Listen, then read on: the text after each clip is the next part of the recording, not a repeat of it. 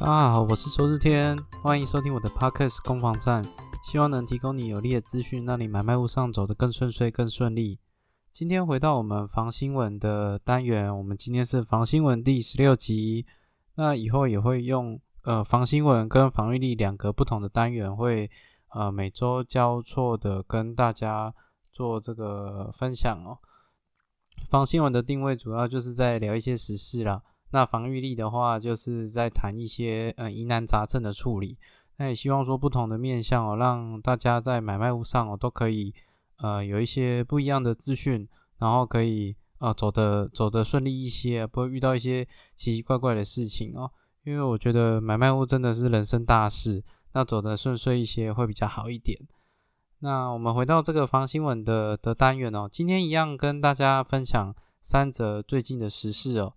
第一则要分享的是这个年轻人买房买没办法买房哦，这个是在那个 PTT 的社群平台的那个 House Sale，就是卖房版上面的一个文章讨论，就是讲到说年轻人买不起房子，这到底是哪边有问题？那这个作者的话是把它导到说是政府的施策的问题，包括囤房税啊，还有一些呃相关的税制啊，没有办法让。对年轻人购物是一个友善的环境，所以，嗯，但是这个是这是一方的论点啊。另另外一方的话，就是采不同的见解哦。他认为年轻人买不起房子就是年轻人的问题，要自己去检讨自己哦。所以就有一个正方反方的辩论哦。那等一下我也会讲到我对于这个事情的看法哦。我觉得呃，可能不是税制的问题，是更深层的问题。等一下会跟大家讨论到。那第二则要跟大家分享的是这个这个宜兰最近有一个事情哦，蛮蛮算是蛮大的哦，就是这个宜兰县长哦林之妙的这个一个算是调查中的一个弊案啊。那这个会为什么会讲到这一则？因为它有涉及到这个土地增值税的问题，因为这个它有一块农地，然后在移转的过程里面呃没有课征土地增值税。然后就被人家呃认为是有可能是逃漏税的这个嫌疑哦。那这个会谈到土地增值税有免征跟不课征的一些状况哦。那等一下也会也会讲到这一块。那第三则则是讲到说这个囤房税啊，囤房税最近有啊，因为前一阵子就是房价过高嘛，这个民怨四起。那很多人就是期待说囤房税啊，很多学者认为囤房税可能有机会解决这个问题，然后希望说中央去修法，然后针对这个囤房税去做呃中央的中央的版本的囤房税，因为现在都只有地方在实行啊。那结果结论是是如何？结论是不会制定囤房税，好，这个我想是有点出乎预料。哦，但是又说这个结果其实是可以被预料的。哦，这个等一下会讲到说为什么出乎预料又可以被预料。哦，好像很矛盾。你等一下听我讲你就知道了。OK，好，那我们就开始我们第一则的分享。年轻人买不起房，哦，怪能力不足哦。这个是民事新闻，呃，民事新闻网的一个一个讨论。嗯，我觉得。我觉得很多人会去讨论年轻人买不起房到底是哪一个方面的问题。我认为，呃，房价偏高是事实，那收入没有办法去负担房价，我觉得这也是事实。好，但是这个我觉得是限于在一些房价较高的区域，呃，像双北，哦，你如果薪水一个月四五万，我觉得在双北居住起来其实就会有点难度。桃园的话可能就会好一些，哦，所以。呃，我觉得不是说买不起房，是买不起啊特定区域的房子哦。你说要买大安公园第一排哦，那那那就难了，那真的是非常非常的困难了哦。所以我觉得不会到买不起房，是买在哪边的问题哦。你说基隆啊，或者是宜兰啊，这房价来讲那边相对比较亲民啊。可是当然这又会涉及到这个就业机会啊。所以你说买不起房，我觉得不能全然说买不起房，是买不起特定地点的房子。哦，这样讲我觉得比较合理。可是你说，呃，这些因为在那个文章里面有一边提到的是现在的税制的问题，导致年轻人要买房很不利。我认为这个只有对一半，因为就算今天税制很完整啊，包括说各种什么呃，这个售屋的所得获利课重税哦，囤房课重税哦，租赁等等之类的，会不会就没有问题？我觉得还是很困难。呃，因为我觉得台湾人对于说房贷的承受能力很强哦，不是说我们有很多钱可以去承担房贷，而是说我们对房贷的忍耐程度。是非常高的，因为我们会为了买一个房子哦，我们会会愿意抛弃很多东西。我觉得这才是最主要的问题哦。像如果年轻人刚出社会哦，刚出社会，你就会想说，哎，我我可能存钱，未来会希望我成家立业嘛，我至少要有一个自己的房子啊。你不可能一直在家，在家会被人家嫌是啃老族啊。啊，你在外面去租房子，你又觉得在帮人家缴租金，所以你从出社会的。过没多久，你可能就会有这样的一个一个念头哦。相较于说国外啊，租房子的环境比较友善啊，你在国外租房子，你不会被人家，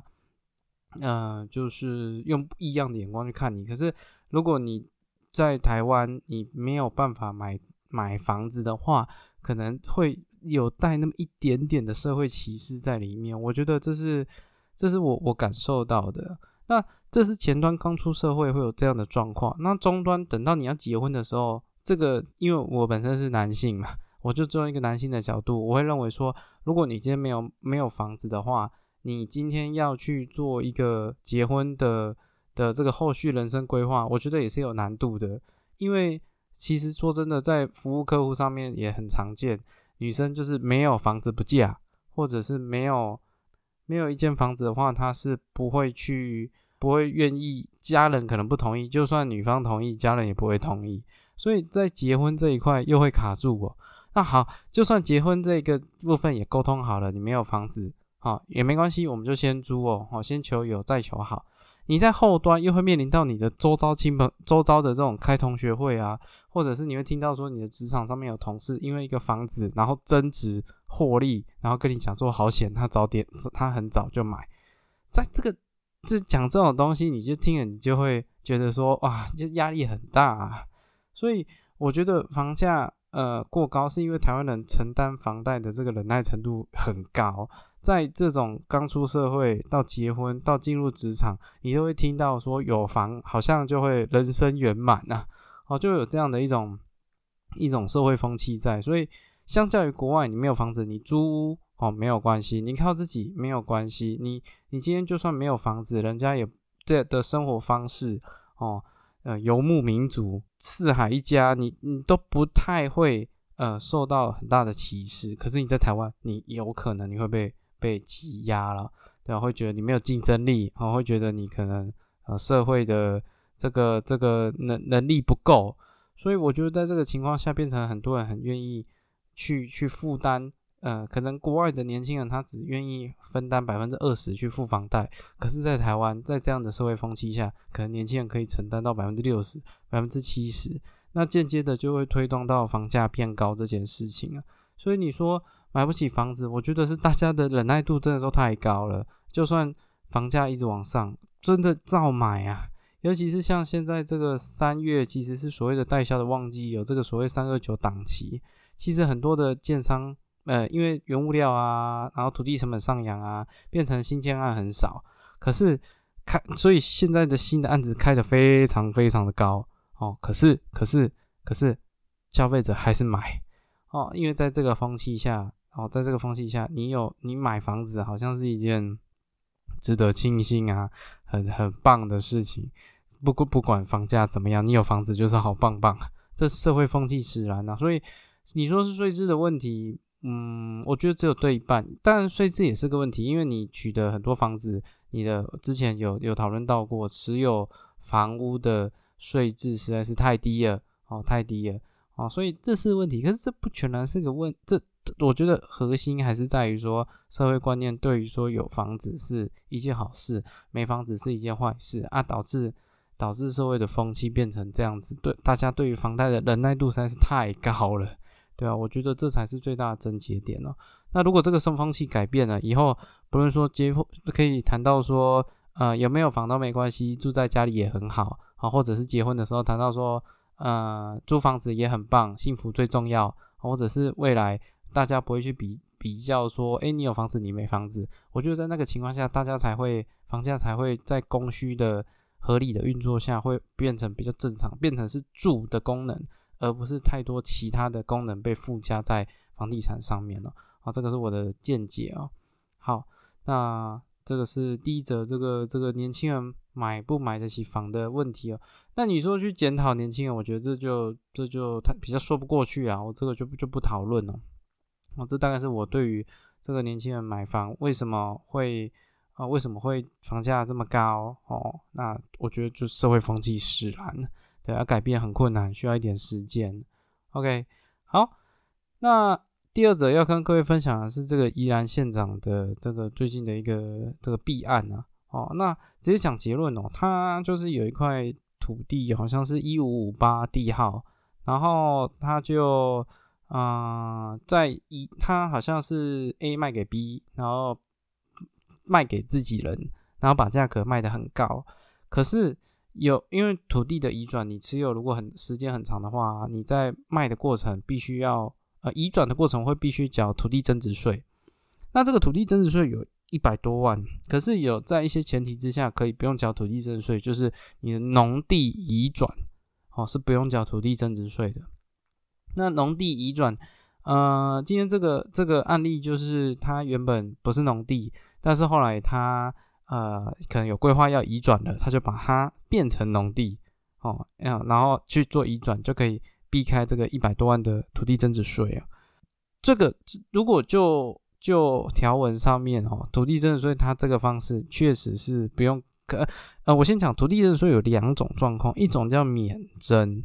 一种叫不课征。哦，免征跟不课征是不一样的，免征就是不需要，不课征是这次不课，以后可能会课。哦，像农地的移转，就是土地增值税是不课征，也就是说，如果你移转了，可是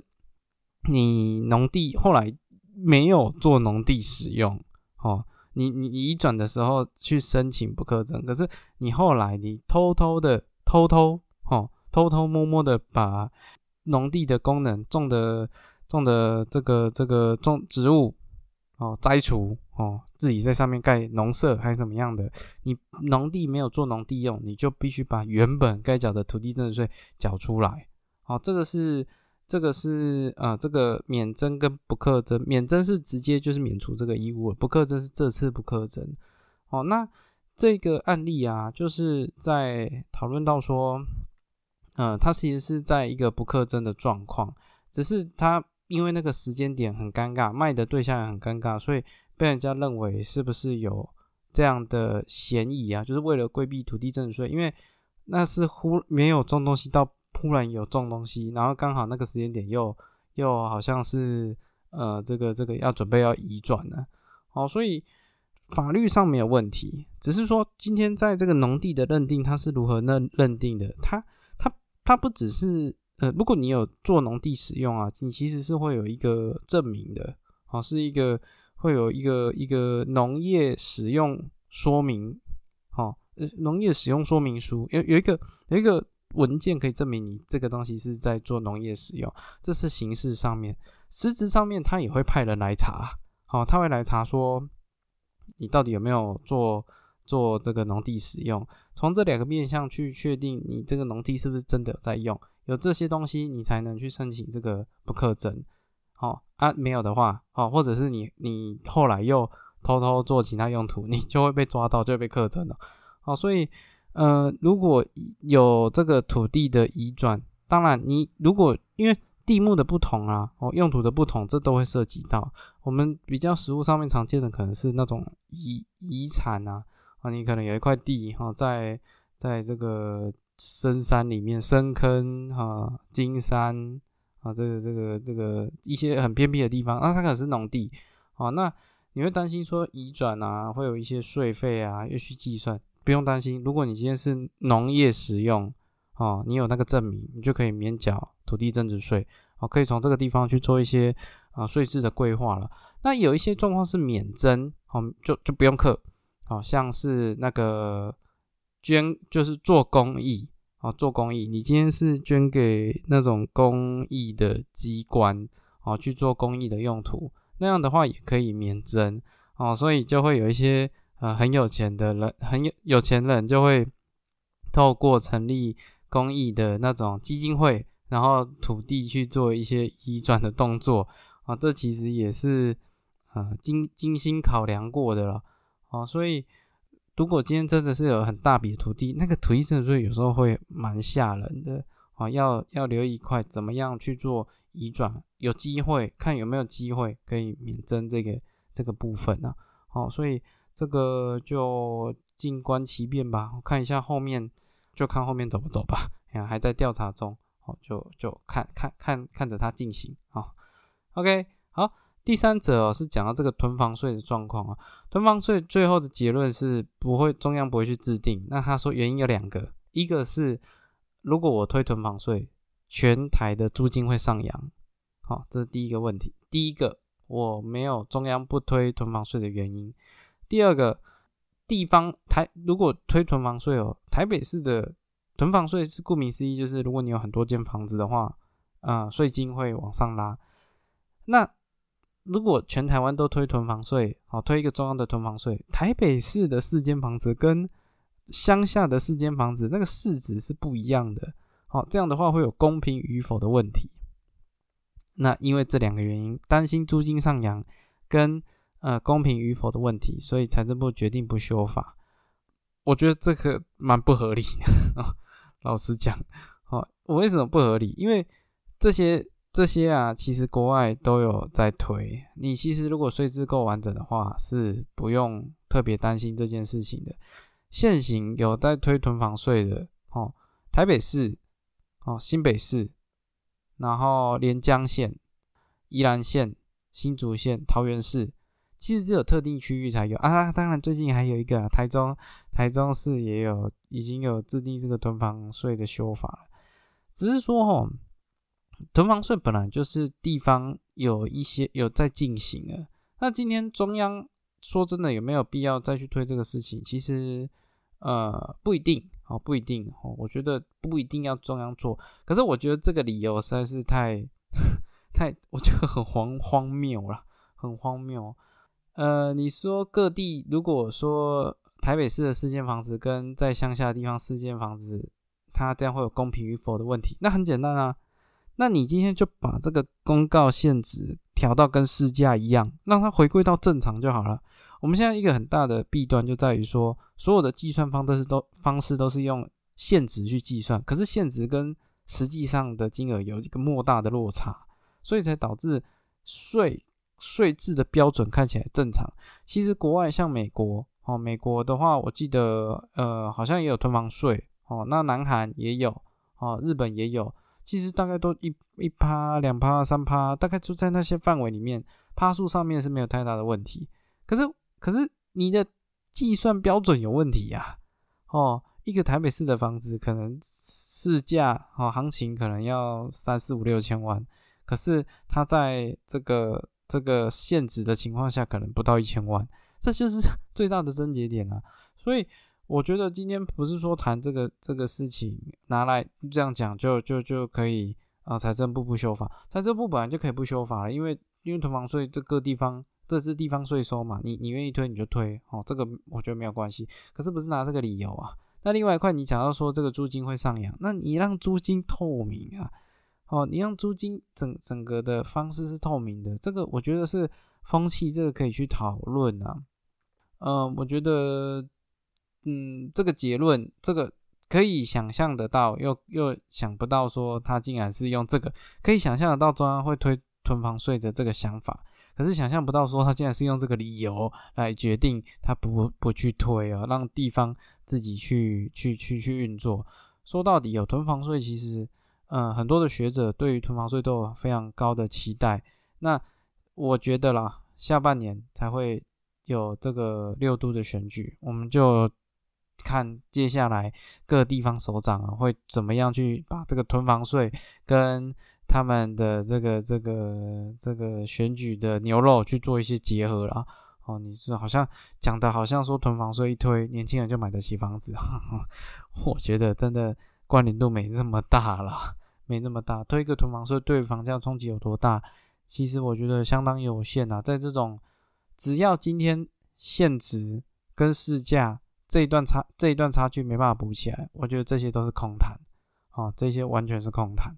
OK，好，这是这个有关于囤房税的这个最近的一个新闻。好，那就是这是这一周的三则的呃这个房新闻，希望能提供你一些不一样的观点。那如果你有什么想法的话，也欢迎在我的 FB 上面去做留言啊。我我最近也在思考说怎么样啊，可以在行销上面啊可以有更大的成效。如果你有一些想法，好，可可以给我一些建议，就是怎么样让更多人对于这样的内容会感到。